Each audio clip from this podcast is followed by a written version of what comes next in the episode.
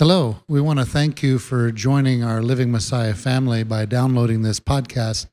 We hope it blesses you and enriches your life. We also want to encourage you, uh, if you can and if your heart is so moved, to support this ministry by going on our website, livingmessiah.com, and donating to help us to put these podcasts in every nation, every place, so we can bring these messages to change lives, to help people grow in the Word of God. Once again, thank you so much for being part of our family. Shalom. Welcome, everybody, here. Thanks for coming out today, tonight, for Shalom. our Torah class. Shalom. John. Shalom. Shalom. That's right. Shalom. Um, let's see. Uh, let me open up in prayer, and then we'll kind of start with, with our discussions. Well, Father God, thank you very much for the, the day. Thank you very much for taking care of us. Thank you for uh, thank you for working in our lives to the point that we know it's important to study your word. Thanks for helping us to find time in our schedule to come out and to read your word and to talk about it. And I just ask that you bless our conversation, help us to hear one another, and just teach us the things that you have for each of us to learn. In Yahushua's name, amen. Okay, we're in the book of Numbers, as you know. And last week, we spent most of the time talking about uh, the 10, 12 spies. 10 spies, 12 spies. They sent out 12 guys, uh, a leader from each of the 12 tribes of Israel, to spy out the land and come back with a report. Um, two of them came back with a report about, yep, it's a great thing. I can't wait. Let's go do this. Who were those two spies? Anybody remember who those guys were? Lisa. Caleb and Joshua were the two that came back, and the other 10 came back with a decidedly different. Um, What tribe did they represent? beg your pardon? What tribe tribes? did they That's a good point. What tribes were Caleb and Joshua from? Judah and Ephraim, yeah. Uh, th- there may or may not be a significance to that. We kind of like to think there might be. Yeah, I do too. The other 10 spies came back with a decidedly different report, and it was negative.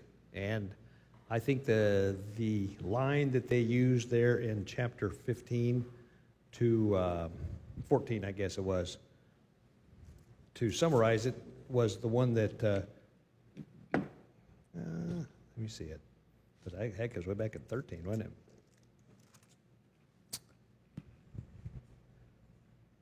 In fact, chapter 13, verse 33 says, We saw the Nephilim there, the descendants of Anak come from the Nephilim, and we seemed like grasshoppers in our own eyes, and we looked the same to them. And so they basically spread a bad report, and everybody got all afraid, and they decided that they should uh, overthrow the current management and, uh, you know, go back to Egypt. So we talked a lot about that. One of the things I wanted to talk before we left that story, I just kind of wanted to ask a question or two about that. Um, we found out, we talked a lot about how important um, um, what we say is, especially whenever we say it, you know, we start, well, uh, negative, negative comments, gossip and murmuring, that kind of stuff. But I wanted to see if, uh, I'd like to find out what you thought about uh, what sins did these guys actually commit? What, were, what was the thing that they, that, that God got after them for? What, what did they do to earn his, to earn their sentence of having to wander around in the desert for 40 years? Okay? Um, they had lack of faith and unbelief, Yep. and That, that's good. That's probably the main thing. Yeah. But I just wondered if you saw anything else in there. well, the murmuring and complaining. Yep. They then the gossiping. Yeah. Yep. Yep. Yeah. Okay. Yep. They all go Would ahead. that be, Lisa. would that be blasphemy? Huh? I just wanted to say, since Mark asked the question, that it does say, if you please, just because, you know, if you please, only because it is Anna. And, and I actually knew the word, but Yeah. I forgot it. I think it's it's really knew interesting it. to have someone like you that can always find the little details. you No, know? no, it was just, the only reason I brought it up was because of what you were, what, we actually agreed on it, remember? I know. I'm just teasing you. Okay. Don't don't don't. That's fine. Don't don't worry about it. Um, there was one other thing. Let's see. Do you know what? Uh, do you, I don't remember exactly where this is, but uh, it starts off rebellion as the as is the sin of what? Witchcraft. Okay, they that's what that's another sin they did, right? It was rebellion because they said, you know, we need to we need to stone Moses and Aaron. Who's the witch? Well, I, I wasn't quite to go that far with Oh, it. I'm sorry. But you you know how God feels about witchcraft was essentially what I was. Well, gonna say. maybe that's not what we think it means. We just it's just a word we have, and Okay. Well, what do you? I don't know. I'm just okay, putting you're you on wondering. spot. Okay. No, no. I just anyway. I wanted to point that one out also. If anybody's got some thoughts, that'd be fine. Um, So I, my thought was, is it is this considered? Would you consider this blasphemy? I would. Yes. Yeah, I would because you're you're um, you're basically you know what God wants, you know what God has said, and you're essentially refusing. You're basically saying no. It's it's not just I'm ambivalent about it. I'm actively acting Yeah. against it. Yeah, I'm actively acting against it. That's a good way to put it. Well, you brought up witchcraft, and you know, I thought that actually it was sort of like witchcraft. You know, what could be related to that was when they decided they were going to go back in. You know what I mean? They were mm-hmm. going to go back in. They were just trying to do things their own way. Yeah. yeah. They were trying to fix everything in their own power. Yep, yep, that's fair. Okay, I just wanted to get the go back and talk about that just a little bit. In chapter, Mark, just a second. So rebellion is as sin of divination, and insubordination is as iniquity and idolatry. Okay, boy, that pretty much nails it. Insubordination, insubordination and rebellion go together, don't they? Yeah. Yep. Yep. Insubordination is the uh, uh, what would you say? It's I, I, we ought to go look it up, but it's it's basically um, Isn't that what is it on when you're on a ship and you're denied? yeah. like, It, uh, it- well, what it is is it's lack. I don't want to say it's lack of respect because it's more than that. But it's a lack of obedience to your superiors. It's unwillingness to follow a command of, of your superior or something like that. To urge or press. That's okay. Hmm. Okay. Okay. Now, I always thought insubordination was whenever you told your boss, I don't care what you want, I'm not doing it.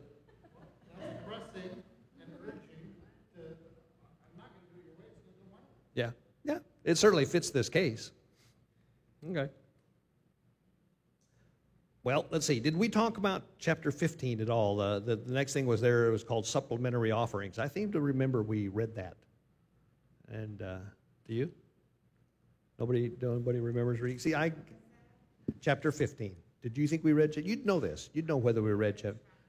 Uh, at least part of it. The first part of chapter 15 talks about supplemental, supplementary offerings, and it talks about. Um, um, well, let me read the first verse or two.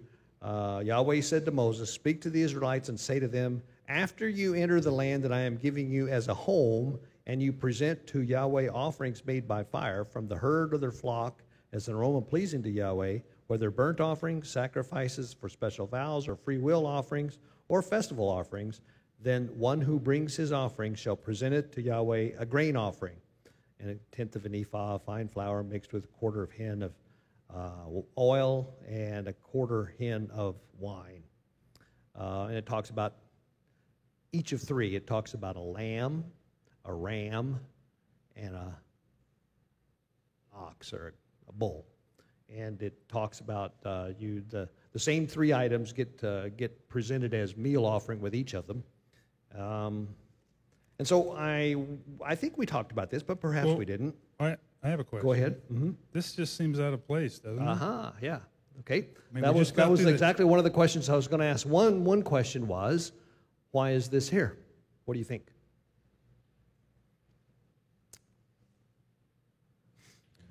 Say unto them, when, underline when, when, the, when it's your time to go in, which is way down the road. Because of what you did. right. Yeah. Do this, do that, do the Yeah. other thing. In, in a way, it's a positive thing because what he's saying is, okay, okay, you guys, you know, you really screwed up in colossal fashion, and by So- virtue of what you've done, you have to wander around the desert for 40 years. But When So- you go in, this is what I want you to do. So his audience is the, the generation that's 20 and under, or under 20. Well, yes, although And Moses, at least to this point, at this point it is. yeah, I, I, it's also it's also to the ones that realize they're not going to get to do this. well, I know. I mean, you know, that, that, could, if that's you don't one feel nice to know, but it's not going to affect me, I guess. yeah, yeah, yeah. But on the other hand, hopefully it'll kind of make you think, gee, what a dumb thing I did. I don't know, maybe not. But that was one of the things that I was picking up on. It was after you enter the land. Uh, I, I do remember talking about this because we talked about these offerings. What did all these offerings have in common, John? Well, can I go back to the yeah, thought? sure. It's almost like God saying, "Well, now you've got your punishment. I'm not that. I'm, I'm- my work's not done. I'm still going to keep on doing what I'm doing and what Mm-hmm. would draw up what the commandments are. So I'm moving on." Yeah, yeah. yeah he's, he's What's the like? These couple of guys we'll talk about later on today are going to say, "Whoa, you know, that's got to that's got to irritate them that Oh, yeah. They're not getting their way." I guess. yeah. guess. Oh yeah. Uh, he says my my plan's still in place, even though you guys have uh, done your level best to thwart things. There's, yeah, you've been judged. Um, I was going to say, they. What do all these offerings have in common?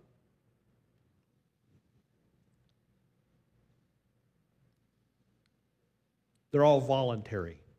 These are all voluntary offerings. They're not the required offerings. There's only two real required offerings it's the guilt offering and the sin offering. These are all offerings that they've voluntarily done. That's one thing that it was holds them together. Um, let me see if this other thing. In verse chapter 15, um, chapter 15, starting in verse 14, I'll read. Chapter 15, starting in verse 14, it says, For the generations to come, whenever an alien or anyone else living among you presents an offering made by fire as an aroma pleasing to Yahweh, he must do exactly as you do. The community is to have the same rules for you and for the alien living among you. This is a lasting ordinance for the generations to come. You and the alien shall be the same before Yahweh. The same laws and regulations will apply to both you and the alien living among you. John, So let's do some comparison. okay? This doesn't apply to the ones that just got judged because they're not going in the land. Uh, Okay. My analogy was there. It's as if they were dead to God. They were given effectively a bill of divorce. Okay. Now, if when they do go on the land, and there's a group of people, let's call them the Ephraimites, who do, act, do get the actual bill of divorce, there will be a question as to whether or not they have the authority to go to Yahweh and, and make an offering. Uh-huh. One might say, "You're a Jew, you're a Gentile. Yeah. You, you're, you're, you've got this bill of divorce hanging over you. Yep. You, you're not, you, you can't come in here. This middle wall of partition has been established to keep so no Gentiles. Yeah. So, is that is that That's not. You could also say uh, aliens want to, you know, make up some new because the rules don't really apply to you. someone or Location with that, a little different thing, and, and say that the whole idea of talking about aliens here led me to think that, you know, we've talked about the, the what do we call them, the, is that uh, there's a lot of you guys that haven't been around me, you haven't been with me for, for your whole lives. But I want you to understand that you're welcome in the family, but you got to follow the family rules. So um, I, I'm just saying that maybe part of the reason this is here is to reinforce the fact that God does indeed welcome uh, adoptees. He does. He does welcome them, you have to play by the rules. Well, and that's kind of what the modern state of Israel does now. They say, well, there's other people here, they don't have to play by the rules. And that, that isn't what he That's said. That's not what this says, is it? No. Yeah, that's a good point. Now you have to run the microphone. That'll teach you. okay, let's see. I think this is something we may or may not have talked about. The starting in verse 22 of chapter 15. I don't know why I just didn't say we'll start in chapter 15. Um, verse 22 through verse 31. Since you got the microphone, yeah, why don't you? Okay. let me look at here. If you if you err and do not perform all these commandments, which Jehovah has spoken to Moses, everything that Jehovah commanded you through Moshe, from the day that that Jehovah commanded and onward throughout your generations, if because of the eyes of the assembly it was done unintentionally, the entire assembly shall prepare one bull as an elevation offering for a satisfying aroma to Jehovah, and its meal offering and its libation, according to the rule, and one he goat, and one he goat as a sin offering. The Kohen shall atone for the entire assembly of the children of Israel, and it shall be forgiven them, for it was unintentional, and they have brought their offering a fire offering to Jehovah and their their sin offering before Jehovah and their unintentional sin. It shall be forgiven to the entire assembly of Israel and to the proselyte who turn, sojourns among them. For it happened to the entire people unintentionally. If, um, if a person sins unintentionally, he shall offer a she goat within its first year as a sin offering. The Kohen shall atone for the erring person when he sins unintentionally before Hashem to atone for him. It shall be forgiven him, and it shall be forgiven him. The native among the children of Israel and the and the proselyte who sojourns among them, there shall be a single teaching for them, for one who does unintentionally. A person who shall act high handedly whether native or proselyte, he, he, he blasphemed, he blasphemed Yahweh. That person shall be cut off from his people, for he scorned the word of Yahweh and, sp- and broke his commandment. That person shall surely be cut off. His sin is upon him. That's, that's good. Okay. That's, that's what I wanted to talk about. So, um, can anybody kind of summarize this just in plain English? John. So I had to step out for a second. Did, uh, I was trying to understand your analogy. Was uh, the the ones who can? It kind of goes along. Are, with you, are your, you going back? Well, it's gonna it. Okay, Yeah, yeah, okay. but it, it's related to this, I think. Okay. Not any Joe Blow can give an offer to Yahweh. You have to be Torah observant, no? Yeah. You have to be. You, you have to be a part of the covenant, right? Right. Yeah. You can't not be out of the covenant and say, "Well, you know, today seems like a good day to, to send an offering to to God." Well, I think that's true, but it seems to be pretty obvious that people don't always agree with that. I mean, you know, uh, there are people. Let's see. We've talked a lot about people that viewed Yahweh as just one of many gods, and they would work to keep all of them happy or to get all of them to get you know be blessed by all of them. They'd work them all together.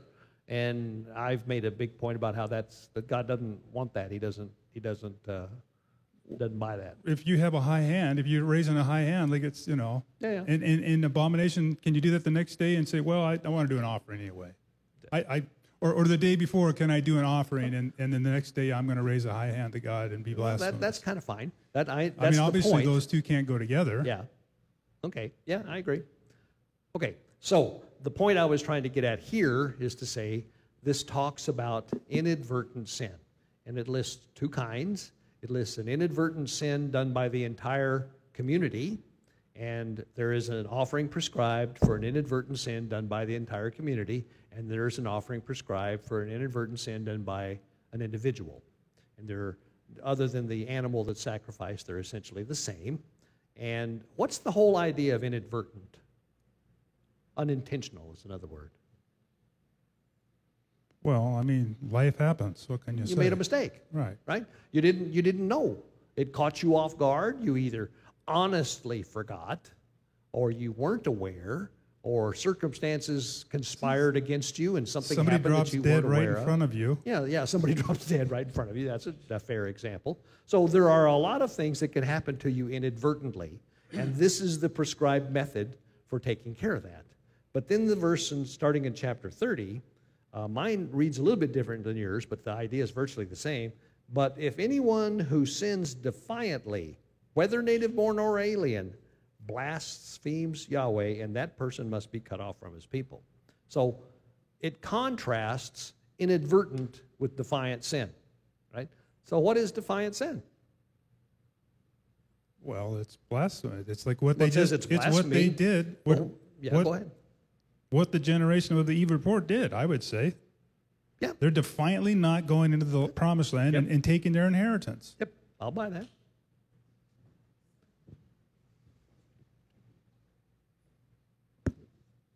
Okay, so in verse 30, though, where it says, okay, and this is what my version says, but the soul that, that doeth aught presum- presumptuously, whether he be born in the land or a stranger, the same reproacheth the Lord, and that soul shall be cut off from among his people. So when it says that, that's meaning his and the mixed multitude, right? Yeah, Not, yeah. Not his, the mixed multitude, and then this other group, it's, it's basically meaning right? if you're if you're a part of the community, whether you were born into the community or whether you've joined the community, if you're a part of the community, Okay. and now you use the word presumptuously, I think Mm-hmm, um, it's still uh, defiantly I like better. But the idea is is you know that this is the point I was going to make. You know what you're supposed to do, and you choose not to do it. So you've had some Torah background. Yeah, yeah, You've- someone's told you've you, been we- told yeah. you the family Yeah. rules, We don't do that here. and you defiantly went.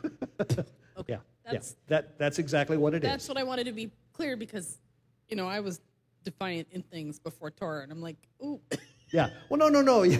yeah. It, God, He doesn't hold you responsible for things that uh, you don't know.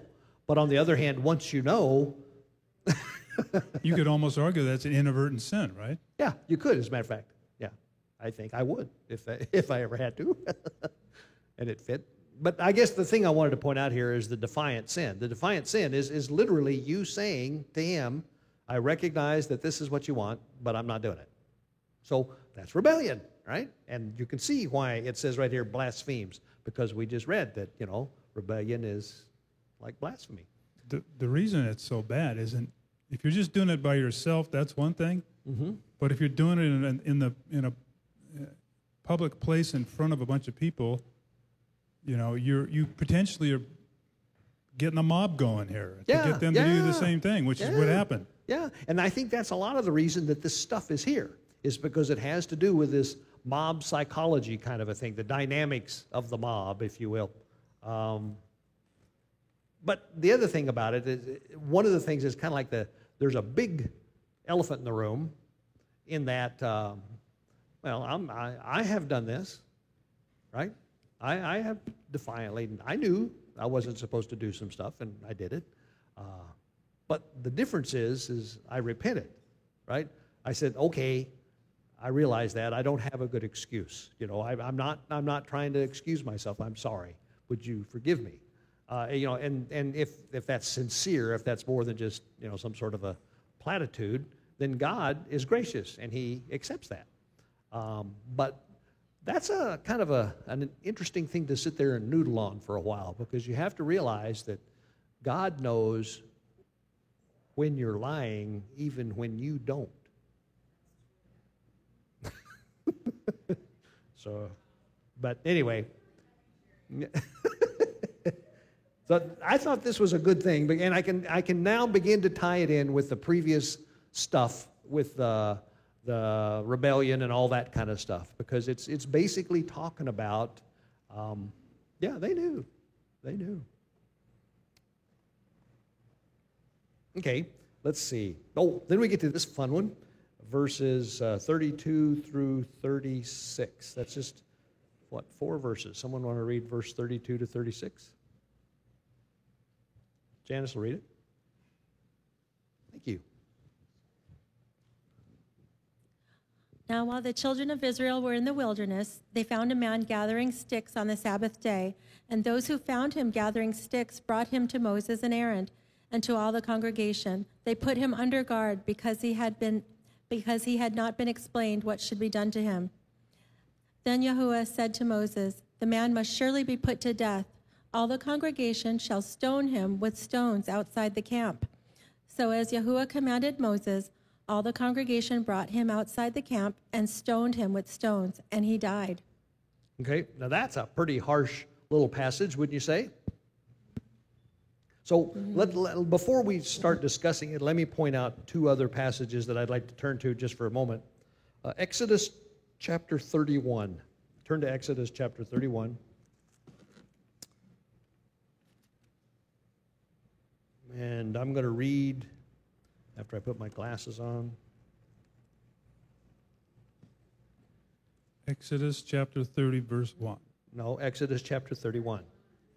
Exodus chapter 31, I'm going to start reading in verse 12. It says, Then Yahweh said to Moses, Say to the Israelites, You must observe my Shabbats. This will be a sign between me and you for the generations to come, so you may know that I am Yahweh who makes you holy. Observe the Shabbat because it is holy to you. Anyone who desecrates it must be put to death. Whoever does any work on that day must be cut off from his people. For six days work is to be done, but the seventh day is a Shabbat of rest, holy to Yahweh. Whoever does any work on Shabbat day must be put to death. The Israelites are to observe the Shabbat, celebrating it for the generations to come as a lasting covenant. It will be a sign between me and the Israelites forever. For in six days Yahweh made the heavens and the earth, and on the seventh day he abstained from work and rested. Okay, that's one place. Then I'd like to go just a couple of chapters over to verse chapter 35. Chapter 35, and I'll read the first three verses. Moses assembled the whole Israelite community and said to them, These are the things Yahweh has commanded you to do. For six days work is to be done, but the seventh day shall be your holy day, a Shabbat of rest to Yahweh. Whoever does any work on it must be put to death. Do not light a fire in any of your dwellings on Shabbat. So we have that that's already happened, and then we have this thing we just read where it says in verse 34 of what we just read, and they kept him in custody because it was not clear what should be done to him. What do you think about that? You think it's clear what should be done to him? So on the surface, you would say it should be obvious that it's clear. Uh, yeah, I think, yeah. I mean, it's pretty clear what should have been done to him. So why did they feel it necessary to put him in confinement for a So- day while they thought about this? Go ahead. I've got a theory that this verse kind of goes against. And the theory is from the time that they got uh, the punishment that they got, essentially anything that they were doing, not, none of the priestly things really happened anymore. They were not, they weren't, re, the children weren't redeemed, the, the circumcision. You mean uh, at this time? from this time forward until they enter the land, no one was circumcised. It's just a theory I have because it does say that they were circumcised. They Yeah. didn't get circumcised till the end because there's no there's no there's no there's no benefit. You don't get any benefit from the- keeping the Torah now. Well, but But here, this obviously says if you're not going to do the Torah, if you're going to do this, this gathering sticks on the Shabbat, then that's not allowed, obviously. Does that make sense? My theory doesn't hold up very well with this verse. No, it doesn't. and here's why. Because, John, sorry, because you have the 20 and under. Now, they don't know all of, you know, circumcision and how to do everything. Well, in order for them to do it correctly, when they reach the promised land to go into to do it, they have to have the training. So, so I don't think they stopped. No, I'm thinking he's mixed multitude. could be. And so Could they be. wanted to make sure. Okay, could be.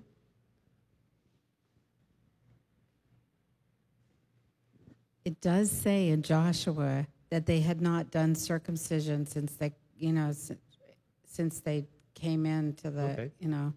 I agree. It does. It does say that. So, I mean, that's an interesting thought, what uh, Mm-hmm. Yep. Tanya said. It- I, if it um, was somebody under 20, then, then he's being rebellious, for sure. I don't know. Well, I, I don't know either, but my thought is is that it's real to me. This is just me. Um, it's real clear what was to be done, so they knew what was to be done. I I think they might have had some kind of an issue with, boy. Um, This is it- just it too harsh. Does, is this doesn't that? this seem just to be a little bit too harsh? Guy picked up Um, a stick and and, so I think I think they were probably okay with saying let's uh, keeping custody overnight until God tells us what to do. Now, then we get off into a little different path where God knows the guy's heart, you know, and he knows whether this guy was doing this because, oh, gee, I forgot to get some the day before and I, you know, I need some, so I'm going to go get it now, or whether he was doing it out of a, nobody's going to tell me when I can get fire for a firewood or not. I can do what I want to do. Right. So I think, you know, I think the judgment was fair for this guy because of his heart. But I think there are probably times when, I mean, it would not be, and see, it's entirely within the character of God to have laws, rules like this, and then to have, to show mercy for people that honestly want to do the right thing, but either weren't able to or, you know, couldn't somehow. So I don't know. So, so the time he was in ward, Mm-hmm. he was being, he was getting the good cop, bad cop routine, and they they cracked him, and they they got what his true heart was. yeah. or Yahweh did. Yeah, that, that's my feeling. But like I say, it's just it's just me. Yeah. Uh, verse 31 is rather telling because it says, Because he has despised the word of Yahweh. Verse So that- 31, where? Uh, 15, 31. Yep, because he has despised the word, the Lord's word, and broken his commands. So it wasn't just a, oh, I think I'll do this, you know, just a whim. He actually despised the word of God. So, So, he did it kind of like this, you know, right? I wonder if that's the same word for Esau when he Pat has despised. Pat has his something she'd birthright. like to say.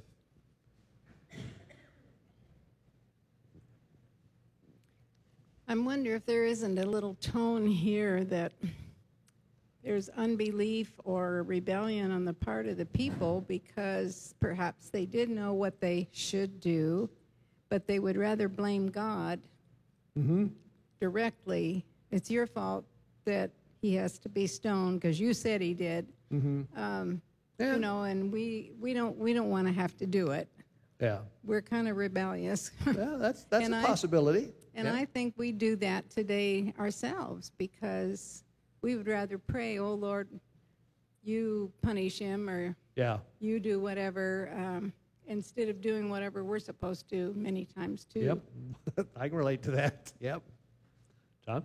So the word, the word uh, despise is bazah. H n- H nine fifty nine, and the first time it's used is with Esau. Uh, Genesis twenty five thirty four. Then Jacob gave Esau bread and pottage of lentils, and he did eat and drink, and rose up, and he went his way. Thus Esau despised his birthright. Despised. That's the first time it's used. I- I've always liked that that particular verse. Not that I know it, but I mean it's just because. Um, There's no You room have- for commentary. Well, yeah, you have to think to yourself. So how did the fact that he sat there and ate this this stew and got up and left show that he despised his birthright? You have to you have to really kind of put things together before you get you get the meaning of that. I don't want to go off on that rabbit trail, but the, it's just interesting to me. It's a binding contract. He took quid for a quo. Yeah. Oh yeah. Yeah. Go ahead. You. That's fine. Let's do it. Okay. Sure. So, i- so I mean, Yah knows his heart, like Es- okay, like Esau mm-hmm. that despised. So Esau and I, you know, when when I've read this, I'm thinking, well, what was he just sitting there going, "Oh, dude, my kingdom for a bowl of soup"? I mean, you know what I Yeah. mean? Or Oh, was yeah. he like, "My kingdom"? You know what I mean? No, no. I know exactly what you mean. So it was out of. It had to be this attitude that he was doing it. I mean, but I'm thinking, you know, was he just snarking and being a dork? You know. Well, now let me let's saying talk about things? that for a minute because uh, there, there's I understand where you're coming from and I understand where John's coming from. The way I always tell the story is that you know it says Esau was out hunting, and he came back and he was famished, and I've even you can go through the the math and you can judge that these guys were teenagers at the time, and he comes back and he says and he basically says, "Man, I'm starving to death," and Jacob, who's been over here messing around making this stew and thinking, man, I sure wish I could have the birthright because that turkey doesn't deserve it. You know, he's thinking, how can I get the birthright? So he comes in and says, I'm starving to death. Give me some of that stew. So Jacob's equally complicit. He says, Sure, I'll give you some stew if you give me your birthright. You know, if you will trade the birthright for this bowl of stew, I'll be happy to give it to you. And it says, it says, Esau said, he said, Well, What good's a birthright to me if I'm going to die of hunger? Now, that is snarky for sure, but he went ahead and did it. I mean, they shook on it, and he says, Sure, your birthright's yours, give me the soup. So he ate the soup and got him left. And so, what he did by doing that was he showed that for him, the birthright wasn't worth anything. And that's, that's what it means to despise it. No, Yeah. no, no, no, no, no. It was worth a bowl of soup. It's worth a bowl of soup. It was worth a dollar. Let's make it legal. It's a dollar. Yep. In that story too, you have the mother also that's complicit. Very complicit. Yep, yep, yep, yep.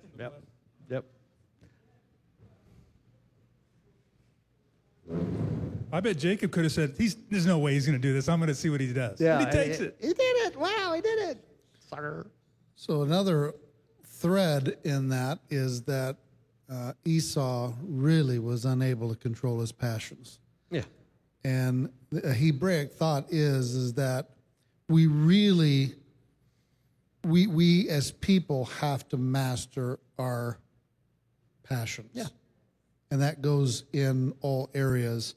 Food, relationships with the your significant other, uh, the your, the things you like to do the most, and they all become greater than the heart's desire for him and his Yeah. ways. Yeah. And here's a perfect example of the passions just outruled Yeah. what Well, should have you- been more important. You know, I never had this thought until just now, but that that idea uh, supports fasting. Now that's why you fast. Along the lines of what Mark was saying, you know, Rabbi Sachs has a really good teaching on that about it, Esau wasn't he wasn't a bad man; he was a natural man. Yes. and and, and we're not supposed to live by our natural man. Yeah. yeah. You're supposed to learn. That's exactly right. Learn to control that. Yeah. What's in the name of his descendants? Edomite, Adam is earth, Yeah. earth, Yeah. yeah. Adam. Boy, we got a that's a, a, a nice rabbit trail. See what Dave I didn't mind up? that one. He said that word and he brought it up. So Okay, yeah, that's great. That's all right. So let's see. We'll finish chapter 15 with this last little verse or uh, little passage from 37 to the end of the chapter. Would somebody like to read from verse 37 to the end of the chapter? We have a contestant. And the Lord spake unto Moses, saying, Speak unto the children of Israel, and bid them that they make them fringes in the borders of their garments throughout their generations, and that they put upon the fringe of the borders a riband of blue. And it shall be unto you for a fringe, that ye may look upon it and remember all the commandments of the Lord and do them, and that ye seek not after your own heart and your own eyes, after which ye ye used to go a whoring, that ye may remember and do all my commandments and be holy unto your God. I am the Lord your God, which brought you out of the land of Egypt to be your God. I am the Lord your God. Okay. Mark's got something on that. Yes. Well, in a way, it kind of follows from our discussion, but we'll, we'll see here. I used to call the tzitzit a uh, engagement ring, but it's it's interesting because you know we you know oftentimes people say, "Well, I don't need a reminder," but yet God's clearly saying He needs a reminder by the rainbow. So the for us, and, and of course in our community here, we don't say someone's got to do this or that. Every, people that come in new that aren't aware is just supposed to have a thread of blue in it. Brother Judah for that because we've learned. From I like the story of Nathan, the, the Israeli boy that died, reviewing him because he said some significant things that really intrigued them. Because he didn't know scripture and he was quoting scripture that he didn't know, that he could have only known whenever he had, because he had been before the Almighty. He said, In heaven, it's a huge thing to wear tzitzit, or that you have worn them, or you had been wearing. He said, in there, that's gigantic. It's huge. They make a big deal about it. So, for whatever reason, That's interesting. for whatever reason, according to him, it was a huge thing. The tzitzit. Yep. By the way, just in case, I guess everybody does know that, here's, this is what they're talking about, right? This is a uh, prayer shawl. So whether or not that's a garment, back then they had the shawl, uh, a man carried around a shawl with him almost all the time. I suppose a woman did too.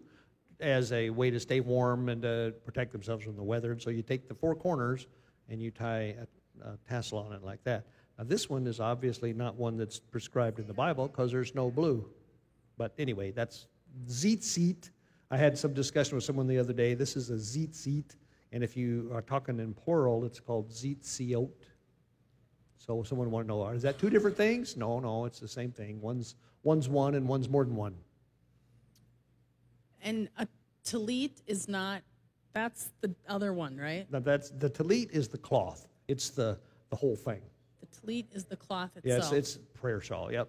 A prayer shawl. Um, Lisa has something. She probably knows more about that than I do.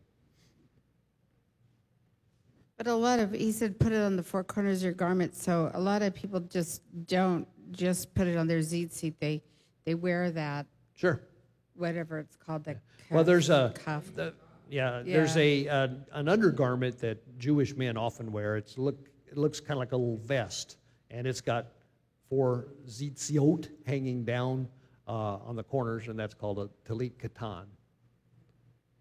Yeah, go ahead. Um, so make this, sure not to forget Tanya whenever you're done, though. Right, yeah, yeah. Yeah. Um, this is the first time.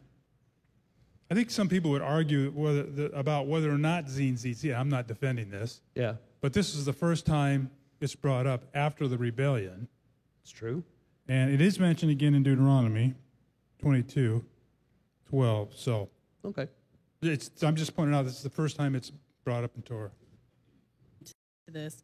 It wasn't a Israel or only Well- the men of Israel. Nope, the, that would indicate that that's what the Bible said.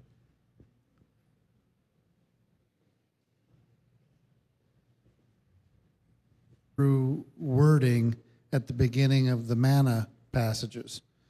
And so it says, Tell the children or the sons of Israel, depending on which text you're using. The Judah, they're interpreting it as the sons of Israel. And so because it says son, same phrase, same Hebrew words in order funny. for both passages. So you just have, and but just common sense. Does God only want the men remembering His commands, or does He want the women? Yeah. So it's just simple. How do you know it isn't let them eat cake? I have a question. Now, I, I haven't been to Israel before, but I know people that have, and they say that um, the people in Israel, the Jews, they wear tzitzits, but they don't wear the blue. And why is that? Do you know? So the blue was said to have been formed from uh, color tehelet. That's what's used in the, the Hebrew text. Blue is tehelet. And this tehelet was manufactured by a particular snail that was found uh, in the ocean waters. Well, because the snail can't be found, therefore they can't make this tehelet, which is an, a, a indigo color.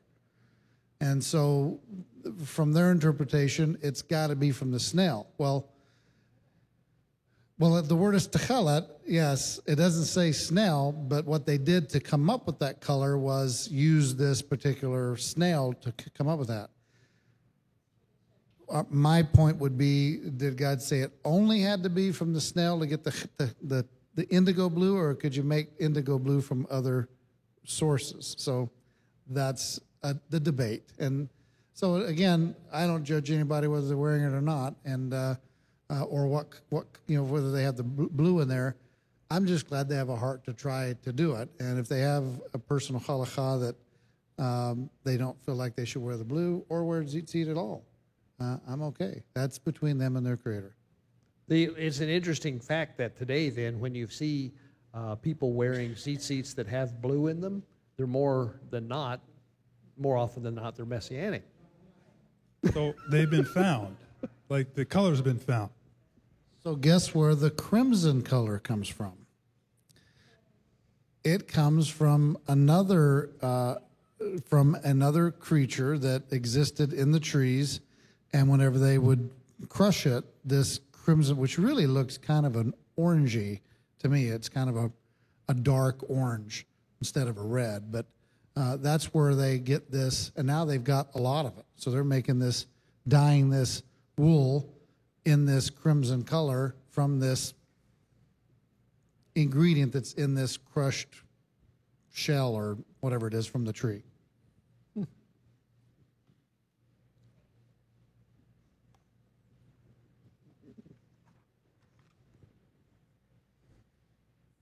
They found the blue, uh, the snail. that Yes, they blue. have, they have recently, or not recently, but yeah, in the not too distant past, they, they think they found this snail that this came from.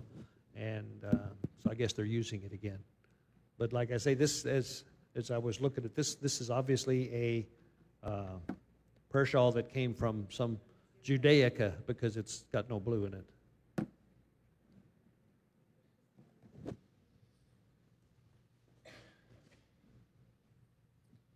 So back to why this passage is here. Because the guy who's collecting the sticks, he wasn't like, you know, and what do I want to say, envying his neighbor's wife, or do you know what I mean? Something visual, No, yeah. but, or is it just like, hey, uh, you best wear these so you don't forget this stuff? Well, there, there- certainly it could be something that simple. It should be, you know, wear these so that you don't forget. Um, I mean, that's what it says plainly. It says wear these so you don't forget. I, So- it is in a passage got to do with you know uh, sacrifices for inadvertent sin, and, and it talks about the difference between inadvertent sin and deliberate sin and all that kind of stuff. And so this kind of fits there from the standpoint of uh, uh, of all of that. You know, you need, you need to put these things at the forefront of your mind. So it's analogous to tying a string around your finger? Yeah, yeah, I think. I think, like Mark said, it's kind of like an engagement or a wedding ring because, because you know, you think about it, like you're not really going to go sinning with them on. Mm-hmm. You know, Yep. you would have to remove it if you really Yep. want to sin. Yep, yep, yep. Yep.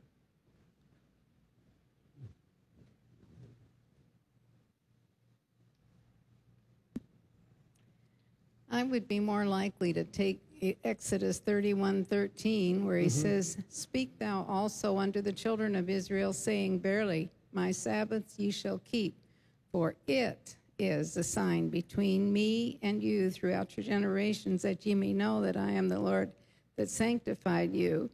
To me, that's a similarity to the wedding, uh, the engagement ring. One reason being that it is something that God instituted. Man doesn't have to hunt for a piece of string to be obedient to it. Yep. He, whatever he um, asks us to do, he provides what we need. Yep. And a Sabbath is a, something he has provided, and we don't have to hunt for it. That's so. a very good point. That's a good point.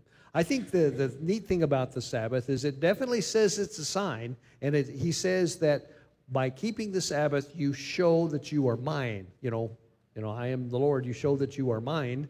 And if it's a fun thing to do is to there's a ton of stuff in the Tanakh about the Sabbath, tons of stuff, and some of the particularly nice stuff. There's a um, there's a passage in Isaiah. I can't remember the exact chapter. It's toward the end that it just talks all about the the Sabbath. The the uh, it's Isaiah 56. I have it written down. It talks about why why God likes it, the joy of the Sabbath, you know, and, and how he um, he uh, I don't know how he smiles on people that go out of their way to keep the Sabbath. So that is uh, that, that's a big deal. I like that. I like that because there's a lot of support for it, like you say. So it's saying, I'm identi- if, if Yahweh is my king, and I'm identifying him as my, my king by this by keeping the Sabbath, then no other king and earthly king can claim that they're a king over me. That's that's fair, Mr. Legal. That's yeah. Well, you need to be able to articulate that Yeah. when someone's trying to suggest that Yep. there is should be a king over you. Yep, I like that. Well, and um, okay, I have a question because the people in the church that, I mean, really, I mean, this guy got stoned for not keeping the Sabbath. I mean, pretty much the leaders in the church circles have defied mm-hmm. have defied the living God to say that the Sabbath has changed and they and to, to, to be totally desecrating the Sabbath. I mean, so how much trouble are they in? I mean, I'm not going to judge them. I'm not going to judge them and say, I know they're in big trouble because I got my own things to deal with. Yeah. But I mean, it seems like they're that's pretty bad. And I tell you what we should do. As you were talking, we should pray for those guys so that someday they'll Yeah. realize the magnitude of what they're doing. Yeah, because it's a big deal. I mean, it's deal. it's a big deal. I mean, when you think about it, it's huge. Yes, it is. Yeah, yeah, yeah. They're they're responsible for other people doing the same We, thing. we should be keep doing it in a positive way to give them an example to look at. Yeah, yeah. And you know, it says in, in this Isaiah passage, it says, keeping the Sabbath ought to be a joy for you. It ought to be something that you do that you enjoy doing. And and you know, I'm convinced he smiles on you when you do it. You know, we get blessed for doing this. Yeah. They stopped. Um,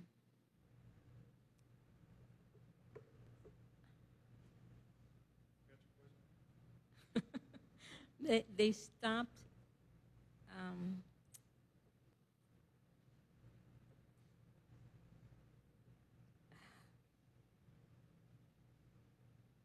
when did they stop? That's the, the, the keeping of the, of the Sabbath. You talking about the church? Uh, yes. Yeah. Well, they did that. It was kind of in the three or four hundred AD time frame. What they were doing is things had happened in Rome in such a way that there was a big differentiation between the Jews and the, the people that believed in Messiah, right? And it turned out that there were social reasons, there were political reasons why you would want to be one and not the other.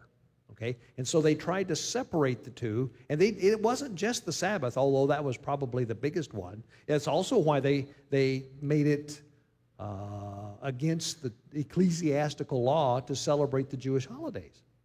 You know, you weren't allowed as a believer in Yeshua to celebrate Passover. And it's um, the church took a conscious effort to separate itself from the, the Jews. And it was like that time frame, 300 to 400 AD. They called it the Jewish Sabbath, the Jewish high holy Yeah. days. When Yeah. it's not, it's Yahweh's high Yeah, holy days. yeah. I mean, like I say, that's one of the things that got me going was just reading that. But Jan, Jan will tell you. She says, "Look at here. It doesn't say it's for Jews. It says it's for everybody." There really wasn't a distinction between Jew or Israel or Yeah, prime. well, they never even had the term Jew, Right. really. Yeah, no, yeah. So, well, good. We finally finished on our review of last week. so, we can go on to chapter 16. Chapter 16 will not finish, obviously, but man, there's good stuff in chapter 16. This is this is Cecil B. DeMille kind of stuff, you know. So, um, let's see. I. Um,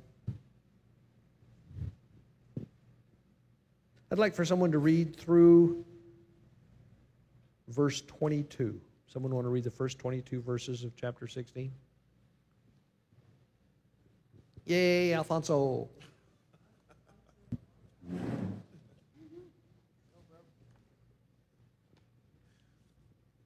And Korah, son of Yitzhar, son of Kehath, son of Levi, took both Dathan and Abiram, Abiram, the son of Eliab, and On, son of Peleth, son of Reuben, and they rose up before Moshe with some of the children of Israel, 250 leaders of the congregation called ones of the meeting, men of name.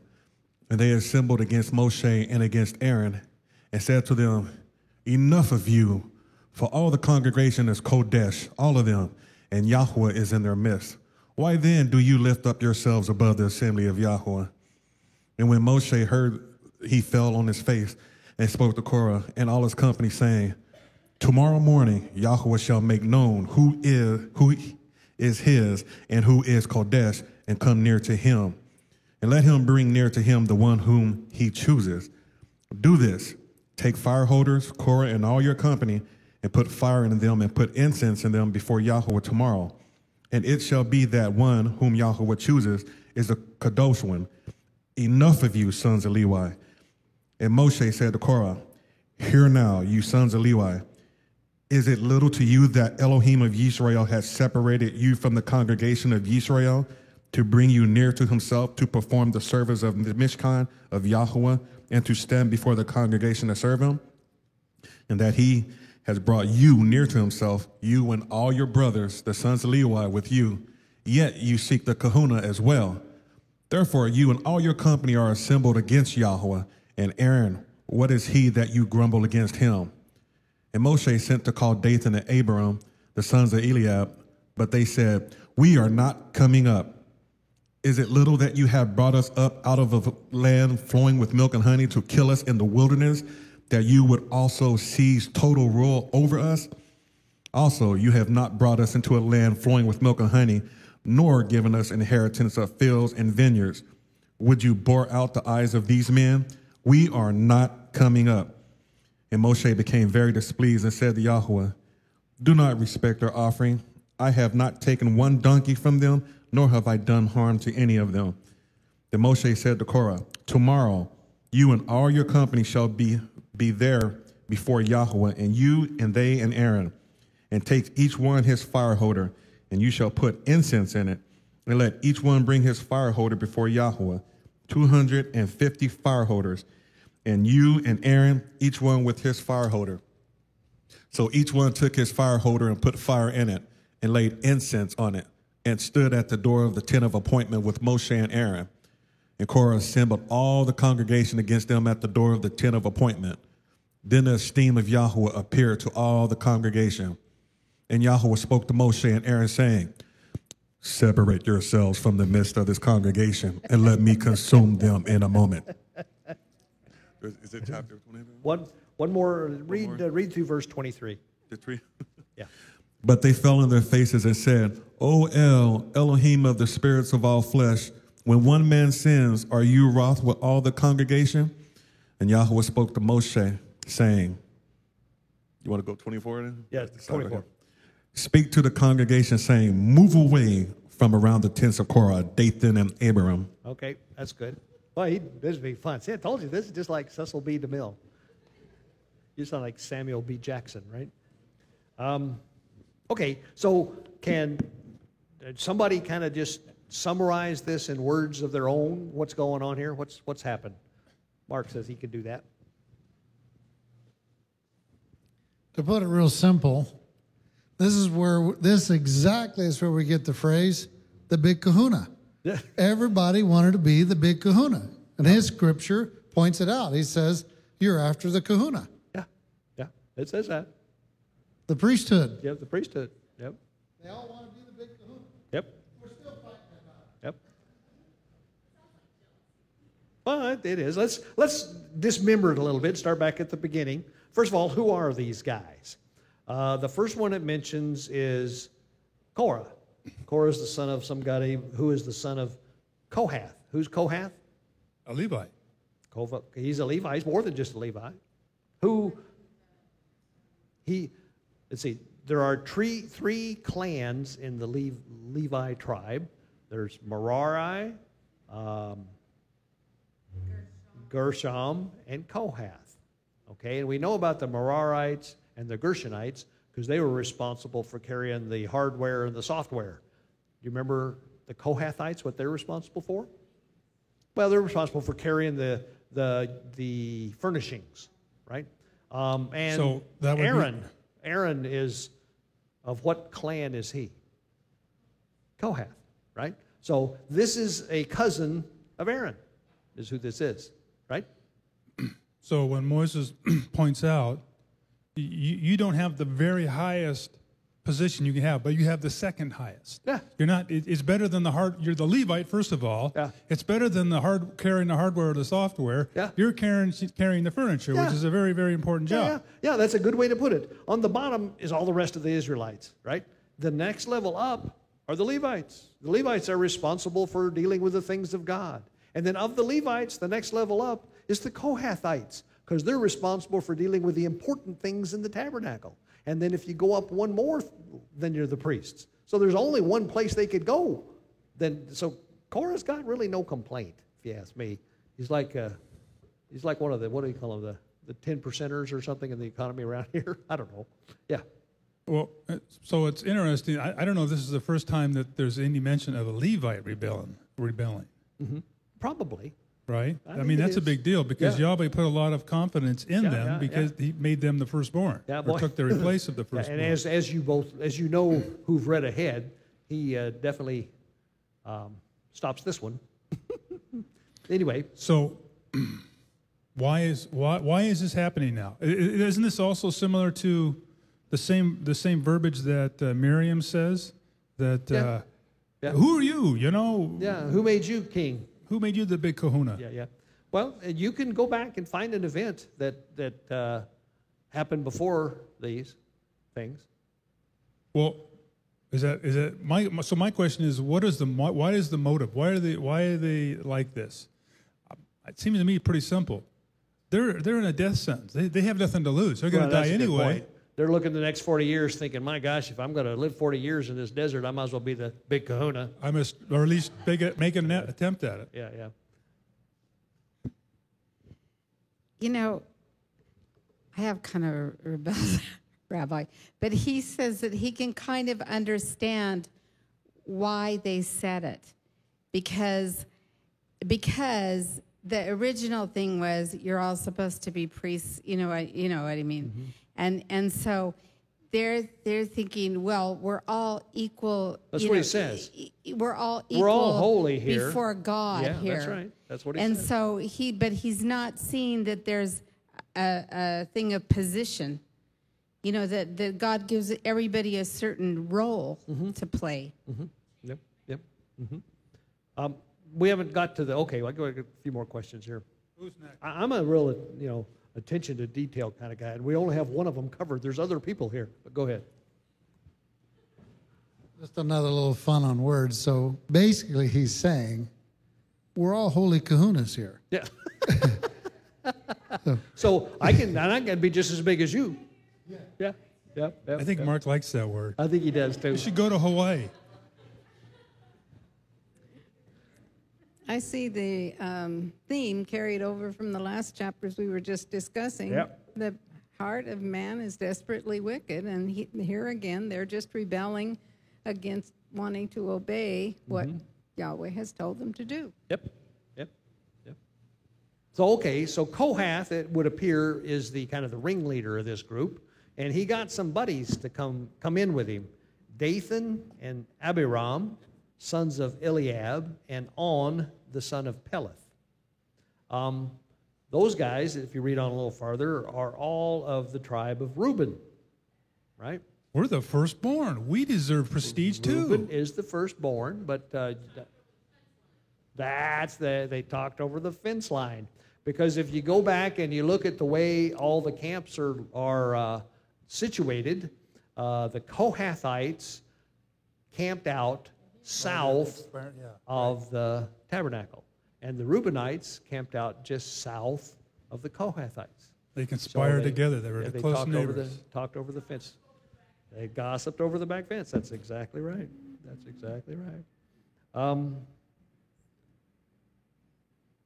let's see. Who else joined in this uh, argument against uh, Moses and Aaron?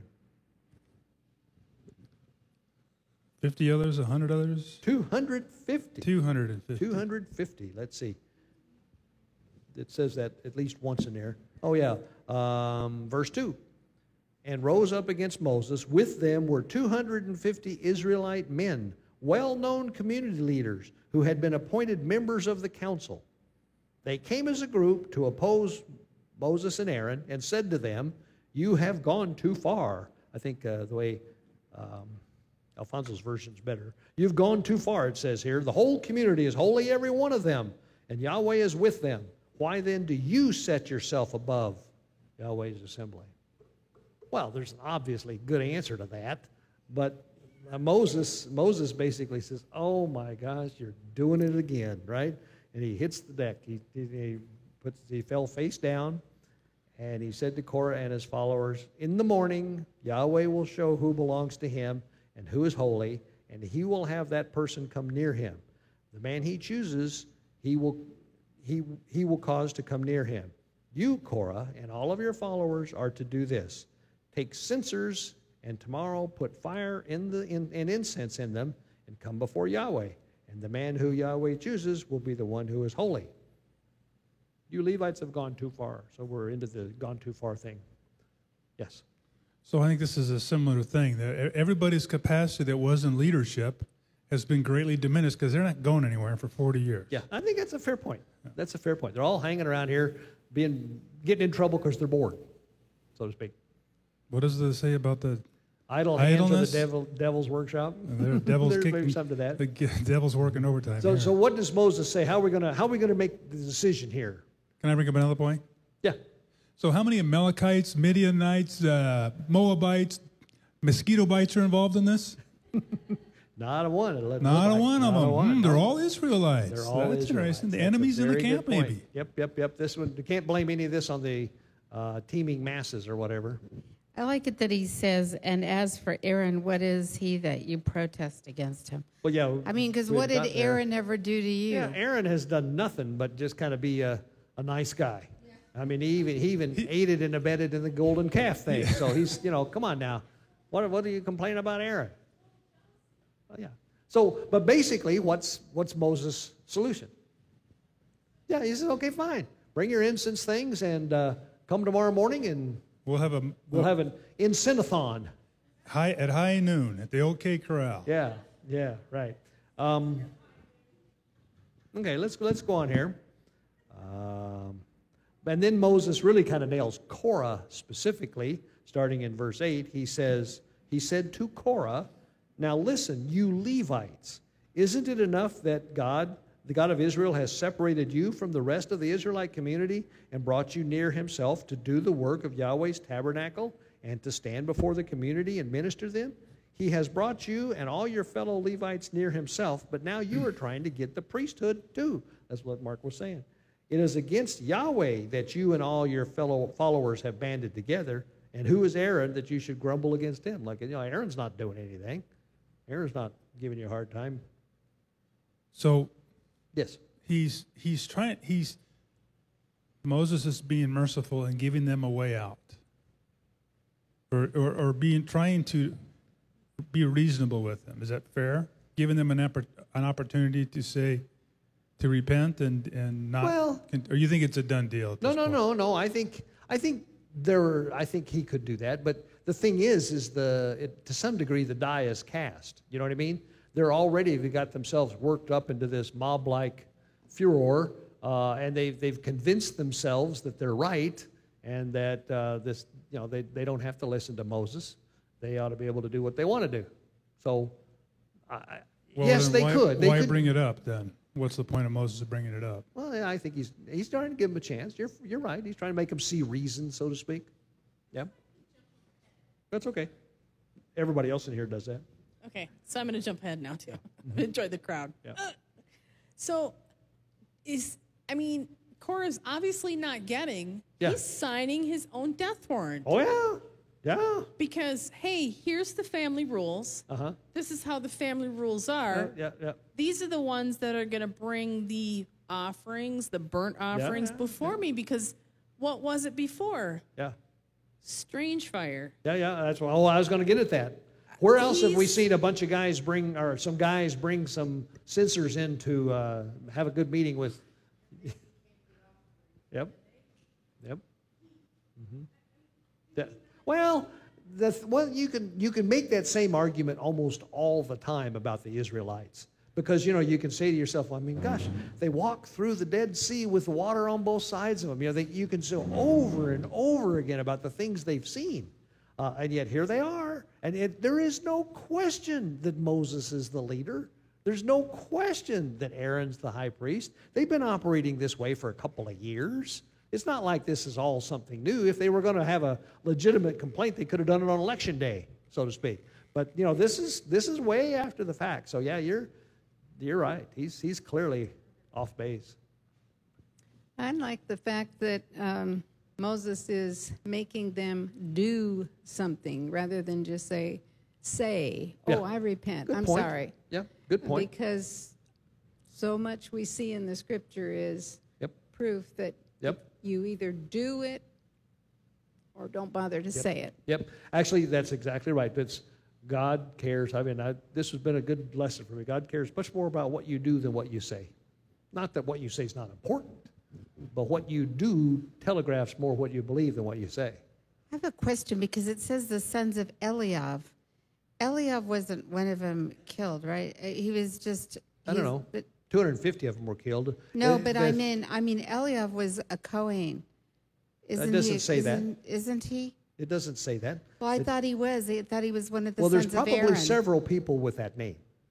But this is the, the Dathan and Abiram are sons of Eliab. Those are Reubenites. Well, what I was thinking was Eliav is one of the priests Why were you thinking that? because I thought he was. Well, I don't see that he is. Well, I'll go back. And Okay, you go back and figure that out. So, um,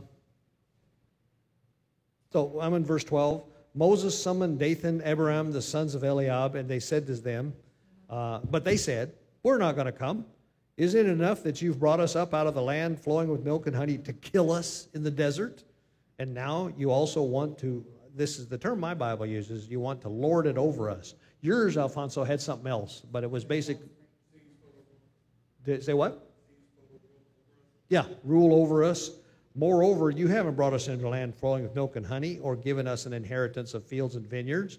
Will you gouge out the eyes of these men? No, we're not going to come. In other words, now that's rebellion, right? I told you what I want you to do. I'm not doing it. You know? That's just stupid. They, they said, build us, uh, elect us a new leader and take us back to Egypt. Well, you didn't want to go in the promised land. You were complaining.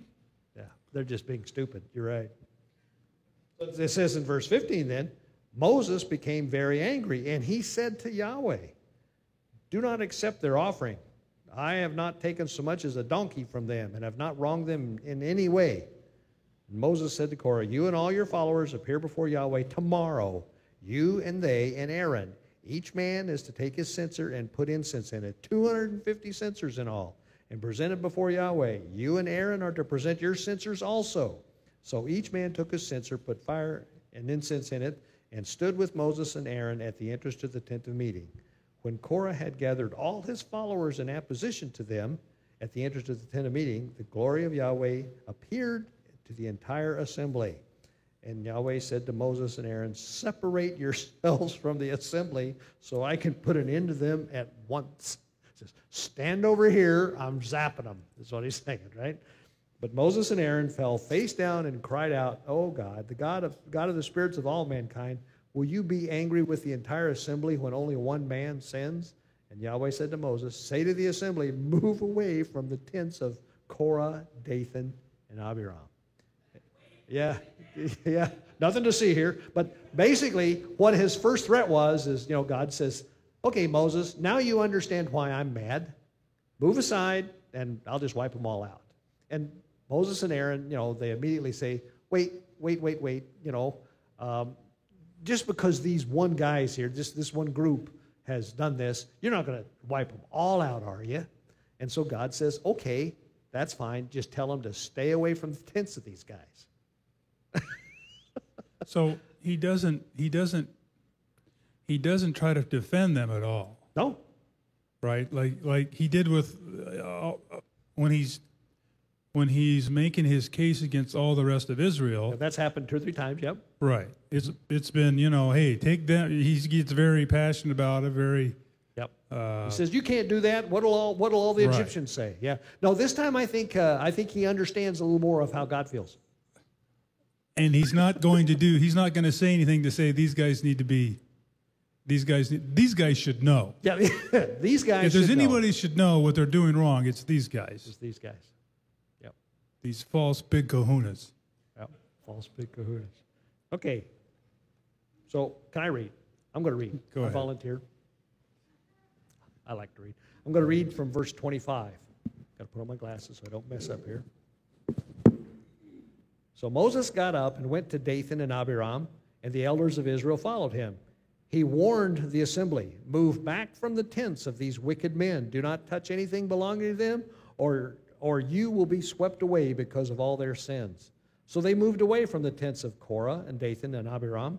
Dathan and Abiram had come out and were standing with their wives, children, and little ones at the entrances to their tents. Then Moses said, This is how you will know that Yahweh has sent me to do all these things, and that it was not my idea. If these men die a natural death and experience only what usually happens to men, then Yahweh has not sent me. But if Yahweh brings about something totally new, and the earth opens its mouth and swallows them with everything that belongs to them, and they go down alive into the grave, then you will know that these men have treated the Lord with contempt. As soon as he finished saying all this, the ground under them split apart, and the earth opened its mouth and swallowed them, with their households and all Korah's men and all their possessions. They all went down alive into the grave with everything they owned. The earth closed over them, and they perished and were gone from the community. At their cries, all the Israelites around them fled, shouting, The earth is going to swallow us too. And fire came out from Yahweh and consumed the 250 men who were offering the incense. Yahweh said to Moses, Tell Eleazar, son of Aaron the priest, to take the censers out of the smoldering remains and scatter the coals some distance away, for the censers are holy. The censers of the men who sinned at the cost of their lives. Hammer the censers into sheets and overlay the altar, for they were presented before Yahweh and have become holy. Let them be a sign to the Israelites. So Eleazar the priest and collected the bronze censers brought by those who had been burned up, and he had them hammered out to overlay the altar, as Yahweh had directed him through Moses. This was to remind the Israelites that no one except a descendant of Aaron should come to burn incense before Yahweh, or he would become like Korah and his followers. The next day, the whole Israelite community grumbled against Moses and Aaron. You have killed Yahweh's people, they said. But when the assembly gathered in opposition to Moses and Aaron and turned toward the tent of meeting, suddenly the cloud over it and the glory of Yahweh appeared. Then Moses and Aaron went to the front of the tent of meeting, and Yahweh said to Moses, Get away from this assembly so I could put an end to them at once. And they fell face down. Then Moses said to Aaron, Take your censer and put incense in it, along with fire from the altar, and hurry to the assembly and make atonement for them. Wrath has come from Yahweh. The plague has started. So Aaron did as Moses said and ran into the midst of the assembly. The plague had already started among the people, but Aaron offered the incense and made atonement for them. He stood between the living and the dead, and the plague stopped.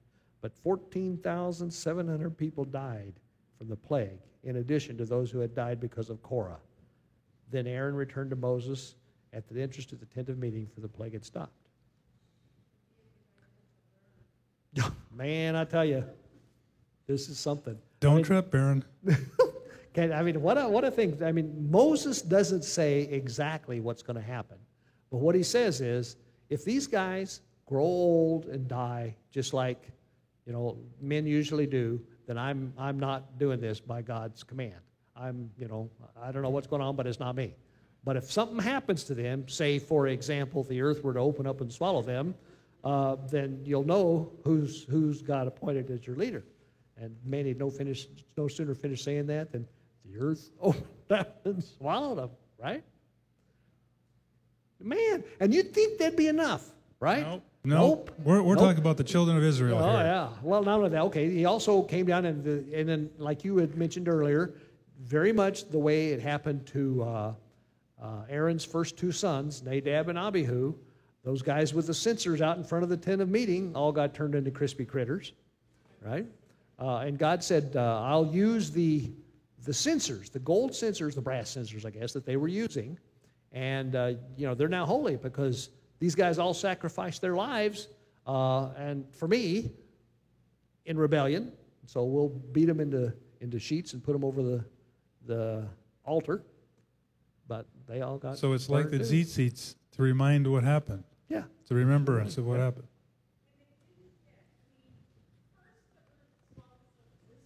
Yep.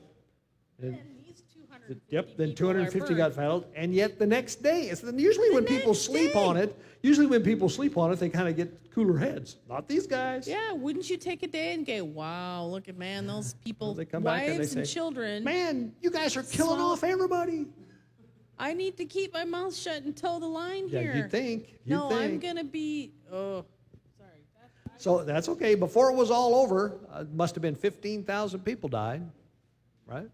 Because 14,700 plus Korah and all his gang plus the 250, it's probably you know 15,000 some odd people died. Again, not a Midianite and a Amalekite, Nope, a Mo- not nowhere to be seen. All Israelites.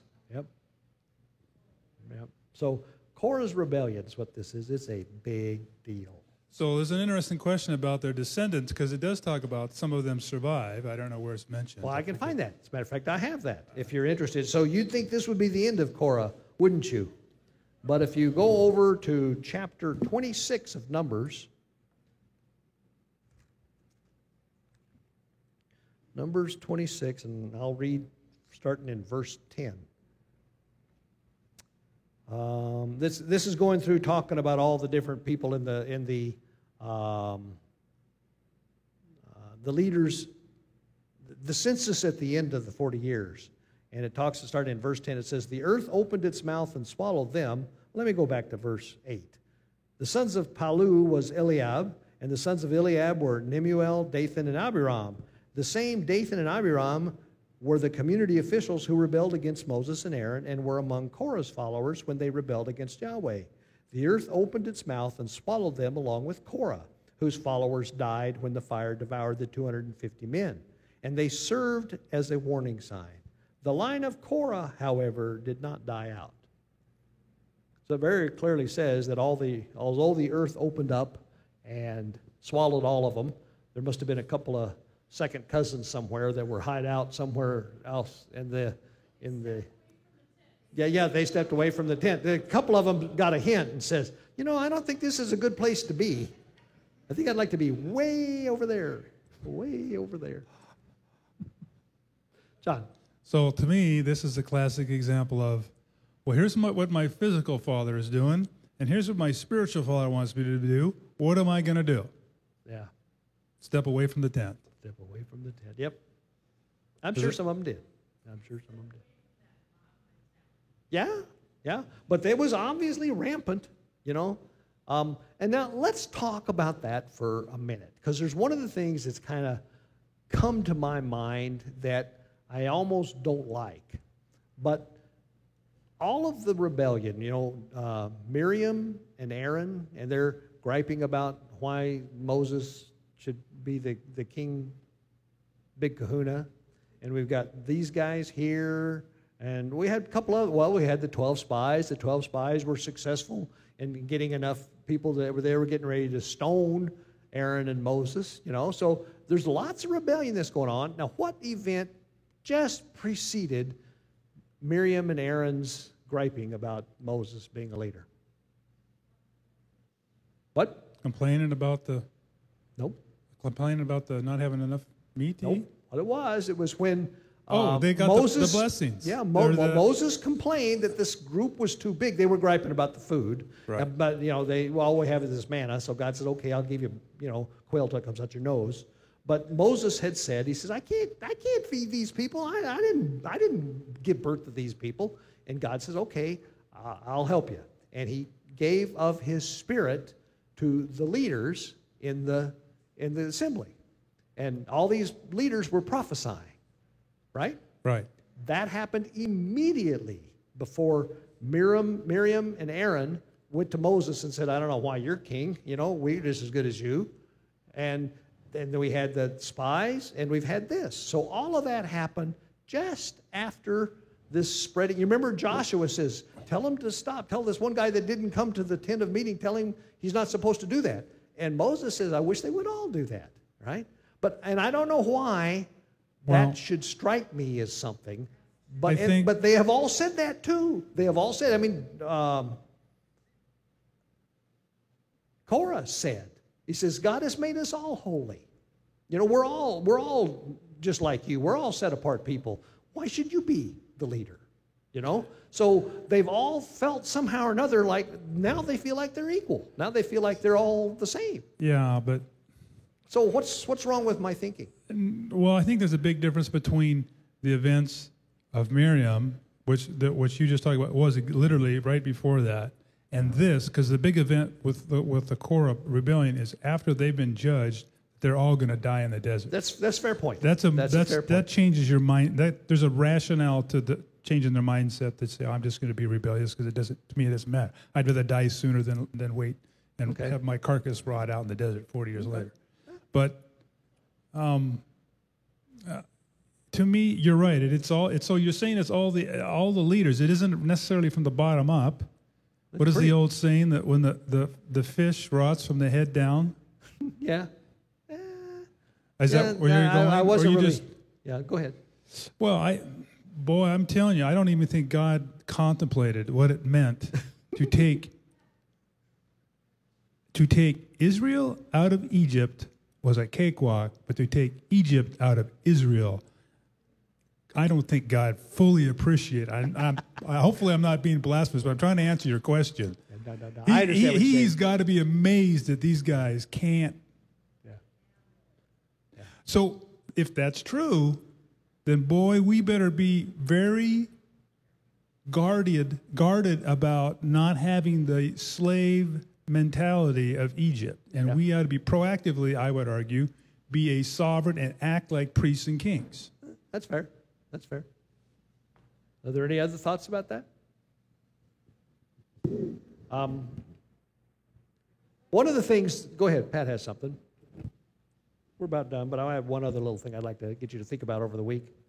Anybody have a- an idea how these censers floated to the top of when the, they were all, Dead? well, when they were all swallowed up and covered up? You'd think their censers were in their hands when oh, they did it. Oh, Well, How- there's two separate events. One, one event was the ground opening up and swallowing Korah and Dathan and Abiram and their families. The Okay. other event was the 250 guys with their censers in front of the tent of meeting. And those 250 guys with their censers in the tent of meeting just, you know, just God just zapped them with a big, huge lightning bolt, and they became charred little bits. Okay. So Thank you. it was those censers, I think, that the ones I that were got you, collected. thank you.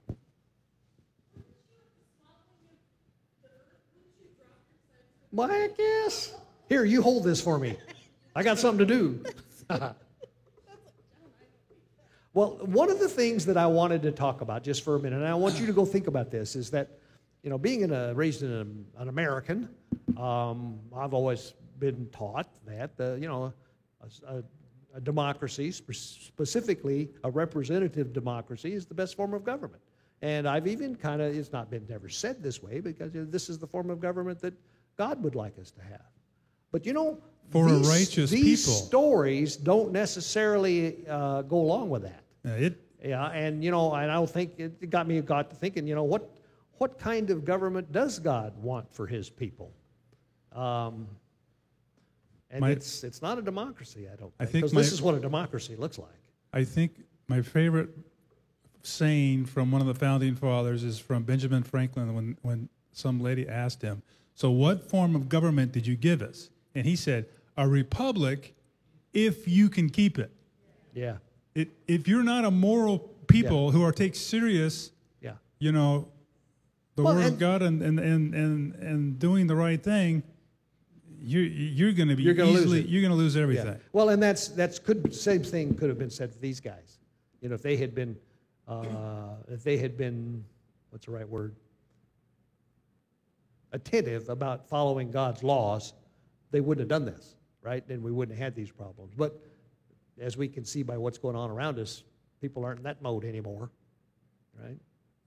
So, anyway, I just thought that was kind of an interesting thing because I used to really feel strongly that, you know, democracy was the way to go. But these stories, to me, kind of fly in the face of that because, like you say, it's a wonderful way to go if your if your society is moral, if your society has a common set of moral laws. If, if you can't self-govern, don't think that Yeah. it's just going to happen miraculously. it's going to go yeah. somewhere. Yeah, God's not going to that allow is anarchy. not human nature. Right. Yeah. So anyway, all food for thought, huh? Any final thoughts here? Janice. Th- this whole story just makes me um, fear God all the more. you know, I just wonder what were they thinking when you know the 250, died. You know, they must have had so much pride to not be able to uh, repent, get on their knees, you know, fear fear the Lord. Um, and I think that you know that's even a depiction of of us and where we're at in our lives. And and you know we think that that uh, we wouldn't act the same way if we were them, but I wonder how many of us would. Yeah, yeah, that's that's a very good point. And pride's a good a good description of that too. Yeah. Yeah. So I, it's it's so important that you know, and especially now we're at in the time frame of you know coming up into the the end times Yep. and you know the opening of the veils, the um, apocalypse.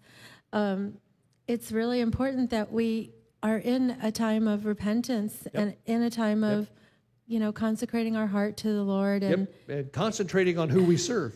Exactly.